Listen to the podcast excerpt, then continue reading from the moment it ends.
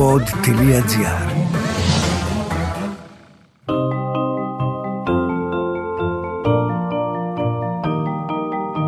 Τι κάνουν οι συγγραφείς όταν δεν γράφουν βιβλία, πού συναντούν τους ήρωές τους; Ο Βενιαμίν Φραγκλίνος είχε πει πως ο συγγραφέας είτε γράφει κάτι που αξίζει να διαβαστεί, είτε κάνει κάτι που αξίζει να γραφτεί. Ας ανακαλύψουμε μαζί τον άνθρωπο πίσω από το βιβλίο στο podcast «Συγγραφής εκτός βιβλίων» με την Κυριακή Μπεϊόγλου.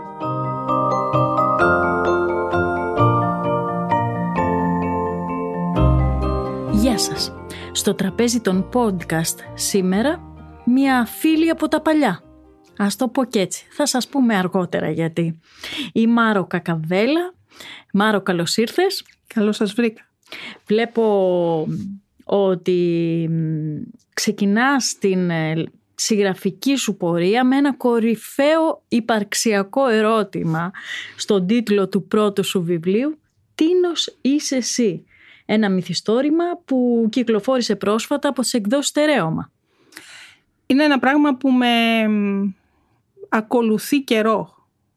Όταν περνάς την πέμπτη και μπαίνεις στην πέμπτη δεκαετία της ζωής σου και μπαίνει το πέντε μπροστά και συνειδητοποιείς ότι πίσω σου έχεις τα περισσότερα χρόνια και μπροστά σου είναι λιγότερα μάλλον εκτός αν η επιστήμη μας πάει πάνω από τα 120 που σκοπεύω να ζήσω σε απασχολεί. Έχουν φύγει και οι γονείς σου, έχεις μείνει μέσα και εκτός εισαγωγικών ορφανός, ορφανή και αυτό το πράγμα σε απασχολεί. Εσύ τώρα τι είσαι, ποιος σε διαμόρφωσε, γιατί είσαι αυτός που είσαι, ή αυτό που έχεις κάνει στη ζωή σου το κατάφερες μόνος σου, πόσο κομμάτι αυτών των πραγμάτων που έχεις καταφέρει πρέπει να το αποδώσεις στους άλλους; Συζήταγα και με έναν συγγραφέα πρόσφατα και λέγαμε ότι αυτή η στιγμιαία ένωση δύο ανθρώπων από τους οποίους προέκυψες είναι υπεύθυνη για τα πάντα που σε αφορούν και πιστεύω ότι κανείς δεν μπορεί να ξεφύγει από την ένωση αυτή. Ναι, κοίταξε. Άμα των το... γονιδίων βασικά. Των γονιδίων βασικά. Αυτό είναι βασικά αυτό που με απασχολούσε πάντα. Αν ρωτήσεις τον στενό μου κύκλο θα σου πούνε ότι η Μάρο είναι η ίδια η μαμά της.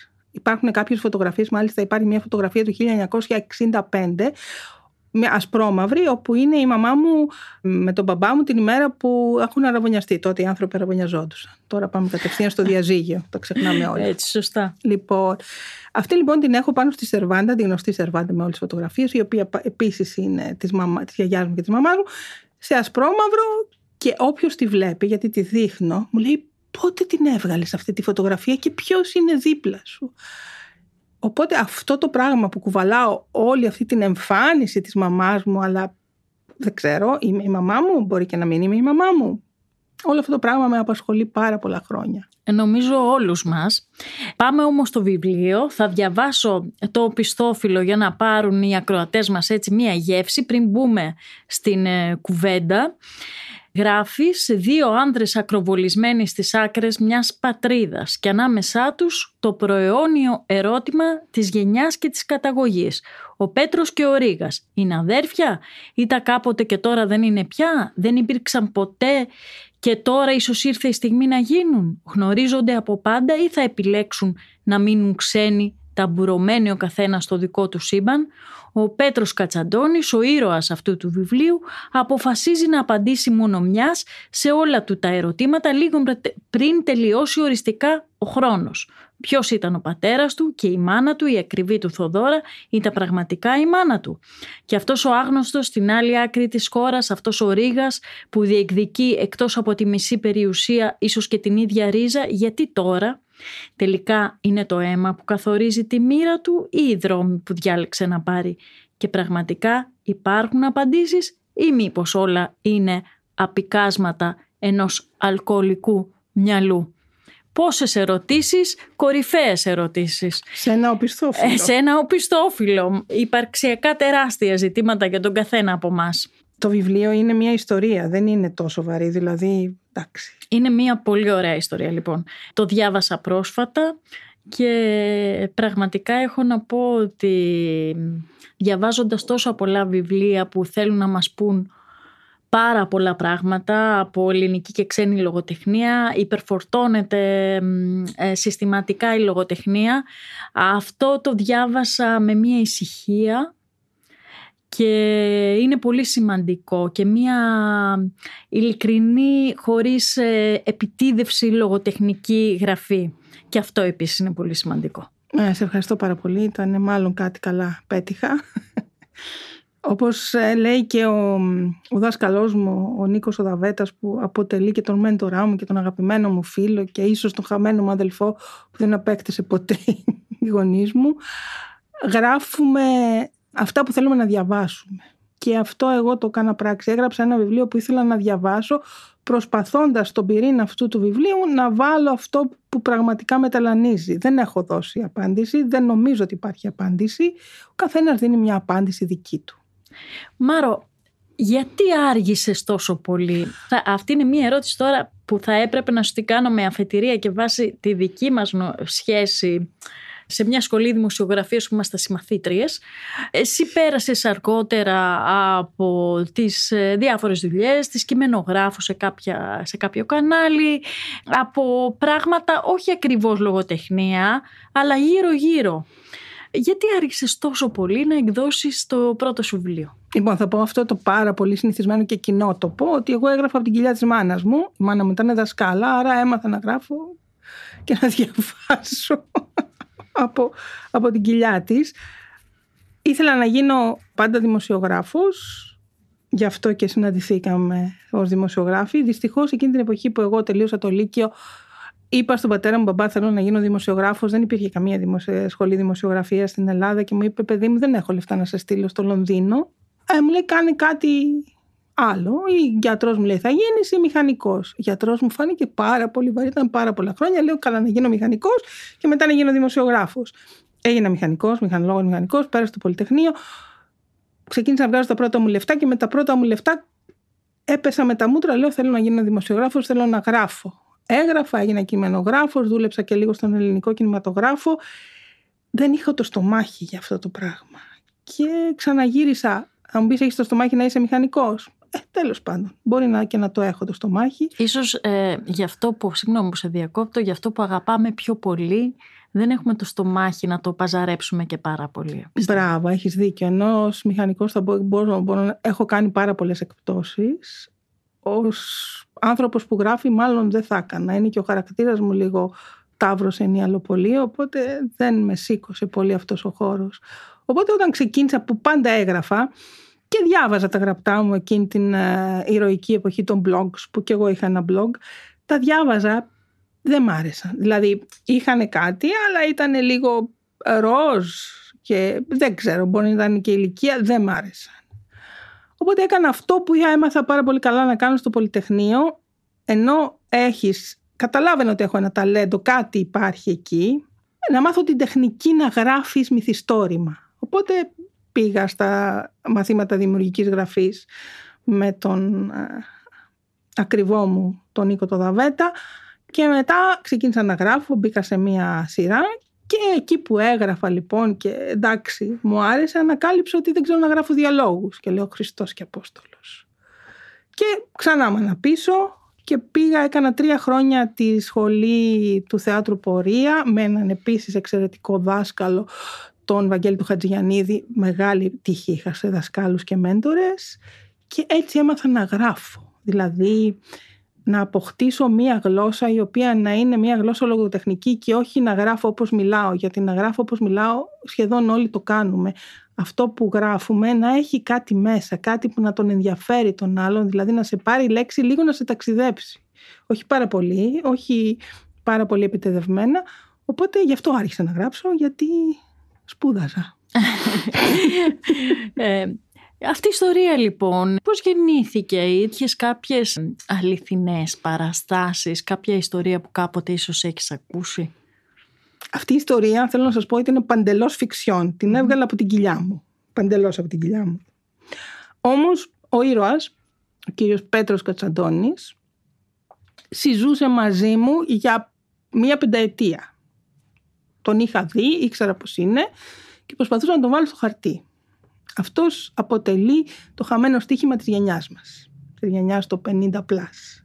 Είναι ένας άνθρωπος που τον ξέρουμε, τον έχουμε δει, τον έχουμε συναντήσει, έχουμε συγχρονιστεί μαζί του στα μπαρ, τότε που είχαμε λεφτά, μετά που δεν είχαμε λεφτά. Δημοσιογράφος γνωστός ε, επίσης ε, και έβγαλες και μία παλιά σου αγάπη. Ναι, δημοσιογράφος, δηλαδή τον ξέρω, τον είχα δει. Είναι ένα συνοθήλευμα, ένα παλίμψιστο πολλών ανθρώπων που έχω συναντήσει. Με αυτόν λοιπόν τον άνθρωπο συζούσα πέντε χρόνια. Πίναμε ναι. καφέ το πρωί, μη του μίλαγα στο αυτοκίνητο που πήγαινε και γύριζα στη δουλειά. Προσπαθούσα λοιπόν να το βάλω σε ένα μυθιστόρημα. Τον έβαζα κάπου, αυτό κλώτσαγε. Το παρατούσα. Τον έβαλε σε ένα αστυνομικό. Μεγάλη αποτυχία. το πέταξα. Και ξαφνικά έγραψα το πρώτο γράμμα που φαίνεται στο βιβλίο. Μόλις έγραψα το πρώτο γράμμα, τελείωσε. Το βιβλίο, ομολογώ, ότι γράφτηκε μέσα σε τρεις μήνες. Ε, λοιπόν, για να τα πάρουμε έτσι λίγο για να καταλάβουν και κάποια πράγματα περισσότερα οι ακροατές μας, ε, το βιβλίο κινείται ταυτόχρονα σε δύο εποχές. Τη σημερινή και την μετεμφυλιακή Ελλάδα, κάπου στο 55. Κάπου στο 55, ναι. Όπου μια οικογενειακή ιστορία, μιλά, ε, εκεί ακουμπάς και στη ρίζα σου στην Κρήτη, νομίζω το νησί για το οποίο μιλάς είναι η Κρήτη. Έτσι, ε, ναι, έχω δύο είναι ο κάμπος η Καρδίτσα. Αυτό είναι το ένα κομμάτι, τα βουνά της Καρδίτσας όπου εκτιλήσεται η ιστορία του 55. Έκανα τέσσερα χρόνια στον κάμπο της Καρδίτσας ως μηχανικός. Φτιάχναμε ένα πολύ μεγάλο έργο. Και την έμαθα την Καρδίτσα και τον κάμπο πάρα πολύ καλά. Τον έζησα.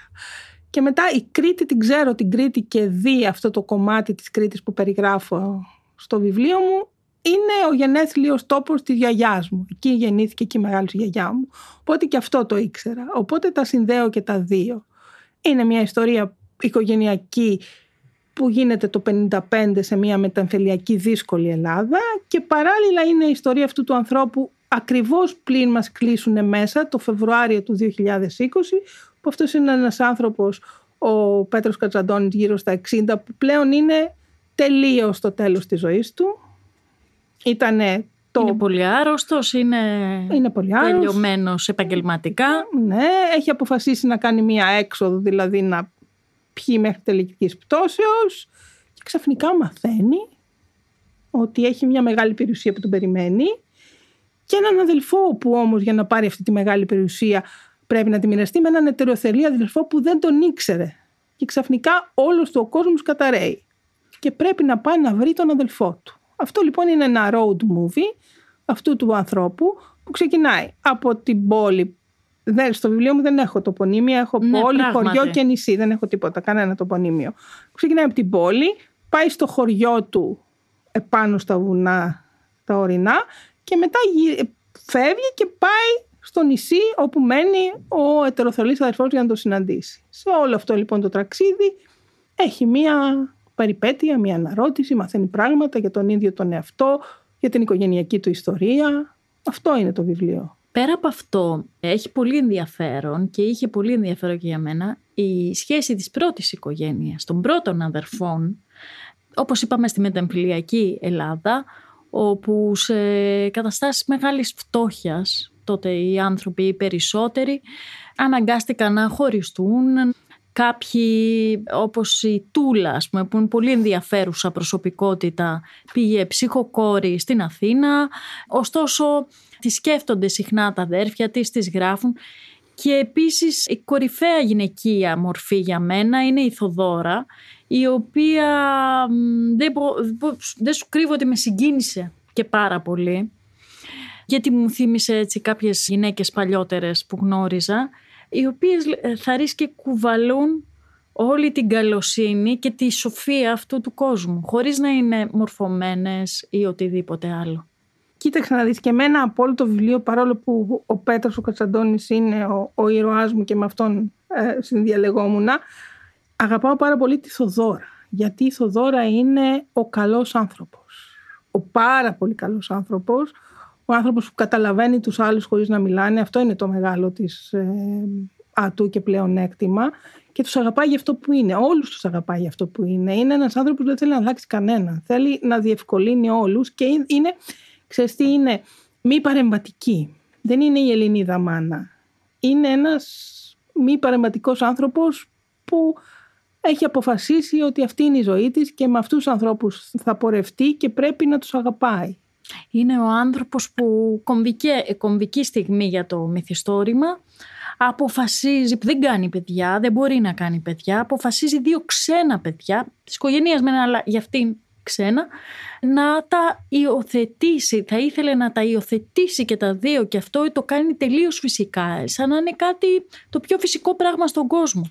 Δεν ήταν πολύ φυσικό, δεν είναι πολύ φυσικό για το 2023, δεν είναι πολύ φυσικό για το 1955. Γι' αυτό για την αγαπάω πολύ τη Σοδόρα, γιατί είναι μια αρχιετυπική φιγούρα θεωρώ και είναι και ένα κομμάτι αντίστοιξης ίσως σε όλη την ε, δυσκολία και τη μαυρίλα μέσα και έξω από εισαγωγικά του βιβλίου γιατί είναι ένας ήρωας σε αποδρομή γιατί αποφασίζει ότι εντάξει, δεν μπορώ να κάνω παιδιά, εντάξει αυτά τα παιδιά είναι ορφανά, πρέπει κάτι να κάνουμε. Ναι. Δεν ξέρω, σκεφτόμουν έτσι διαβάζοντας το αυτό το που λέει ο λαός, το αίμα νερό δεν γίνεται. Παρά το ότι υπάρχουν πάρα πολλά προβλήματα μεταξύ των ηρώων, στις οικογενειακές σου σχέσεις, ωστόσο νομίζω ότι αυτό το αίμα νερό δεν γίνεται τελικώς δικαιώνεται στο βιβλίο σου. Με μία θα μπορούσα να πω περίεργη σχέση το αίμα νερό δεν γίνεται. Ίσως είναι στο πίσω μέρος του μυαλού μου ότι τους συγγενείς σου δεν τους διαλέγεις, διαλέγεις τους φίλους σου και όλη την οικογένεια που θες να κάνεις, αλλά τους συγγενείς σου δεν τους διαλέγεις. Με έναν τρόπο ίσως μεταφυσικό, ίσως μεταφυσικό, μπορεί ένας συγγενής σου πραγματικά να σε αγαπάει. Γιατί δεν ξέρω. Γιατί ας πούμε ο πατέρας του, του ήρωά μου, του Πέτρου, παρόλο που η αδελφή του έχει πάει ψυχοκόρη και δεν τους μιλάει και λίγο έχουν αποκοπεί και αυτή έχει αποκτήσει μια περιουσία και είναι και η Πέτρα, είναι δηλαδή καταλήτης για τη ζωή του Πέτρου. Παρόλα αυτά, αυτοί, σε αυτήν απευθύνονται. Σε μια γυναίκα η οποία είναι ξένη προς αυτούς. Και μετά είναι και ο αδελφός του Πέτρου, ο Ρήγας, που, παρόλο, που ξέρει τα πάντα και παρόλα αυτά είναι μη παρεμβατικός κι αυτός, περιμένει. Ναι. Τώρα που το συζητάμε μεταξύ μας δηλαδή, καταλαβαίνω ότι ίσως το βιβλίο μου μιλάει και για ένα πράγμα, ότι να αγαπάμε και να αποδεχόμαστε τους ανθρώπους χωρίς να θέλουμε να τους αλλάξουμε. Πολύ δύσκολο. Πολύ δύσκολο αυτό. Όταν έβαλε τελεία και παύλα και έφυγε το βιβλίο, πήγε στον εκδοτικό, μέσα σου ησύχασαν οι φωνές. Α, ναι, μου έφυγε την επομενη στιγμή που μόλις που το, το κλείσα και, το, και είπα εντάξει και πήγε στην εκδότρια και την ευχαριστώ πάρα πολύ της εκδόστεριά και τη Λίζα τη Χιόλα. Μετά δεν είχα με ποιον να μιλήσω. Βιούσα και ένα, ένα, ένα είδος απώλειας, γιατί δεν είχα την επόμενη μέρα να συνομιλήσω με τον Πέτρο τον Κατζαντώνη. Δεν είχα, ε, πώς το λένε, είναι και μακριά η δουλειά μου. Δεν είχα ένα συνοδηγό στο αυτοκίνητο να μιλάω. Και ευτυχώς που όλοι έχουμε κινητά και μιλάμε στο αυτοκίνητο, γιατί εγώ μίλαγα εκτός κινητού μόνη μου και θα νομίζω.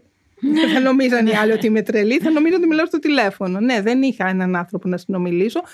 Εντάξει, είναι γεγονός ότι μία μικρή απώλεια τη βίωσα όταν τελείωσε το βιβλίο. Πολλοί συγγραφείς χαρακτηρίζουν το διάστημα ανάμεσα στο ένα βιβλίο και στο άλλο μια περίοδο νοσηλείας. Εσύ έχεις αρχίσει να γράφεις κάτι άλλο; Ναι, ναι, τώρα συγκατοικώ με έναν άλλον. Α, τόσο γρήγορα περάσαμε σε απιστία.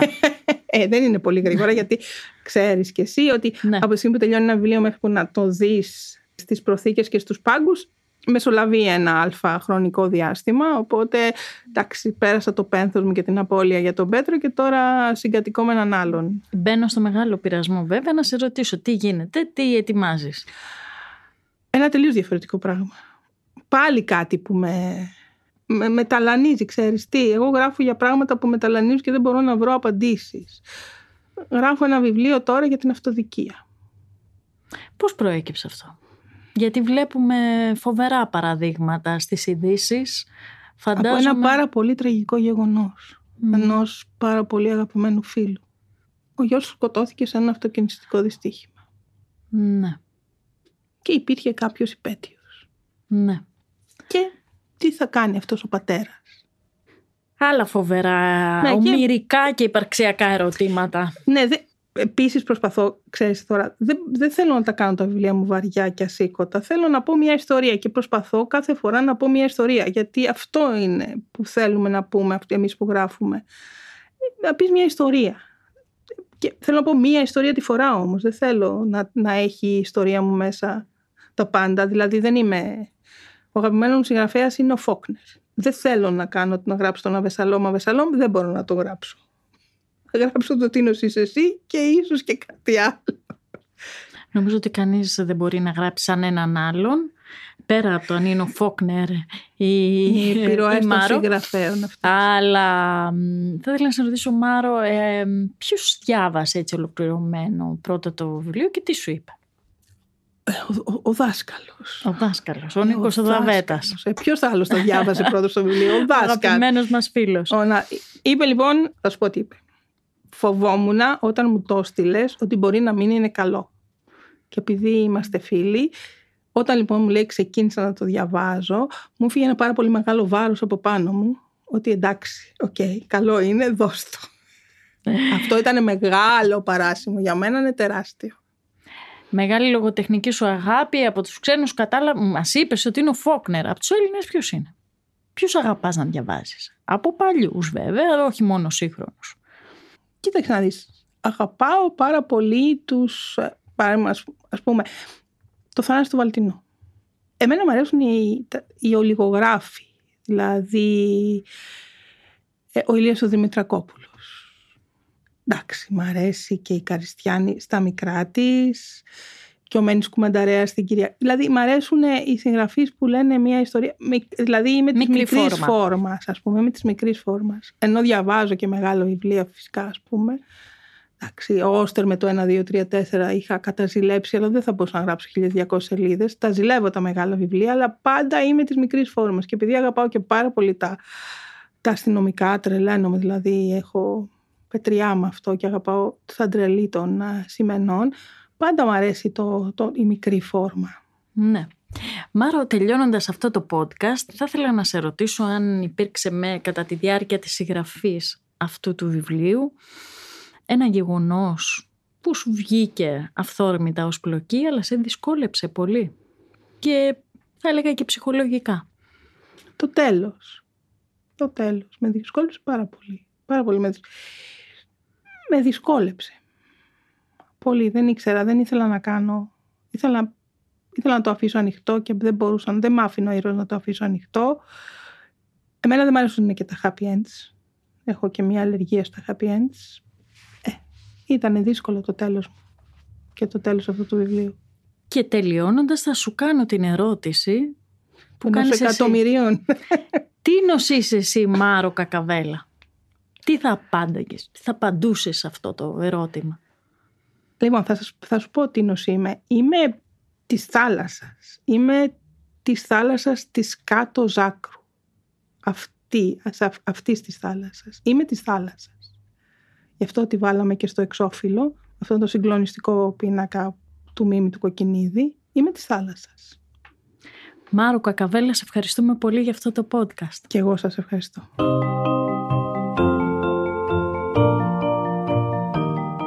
Ακούσατε το podcast «Συγγραφής εκτός βιβλίων» με την Κυριακή Μπεϊόγλου, μια παραγωγή του pod.gr. Αναζητήστε τα podcast που σας ενδιαφέρουν στο pod.gr Spotify, Apple Podcast, Google Podcast και σε όποια άλλη εφαρμογή ακούτε podcast από το κινητό σας.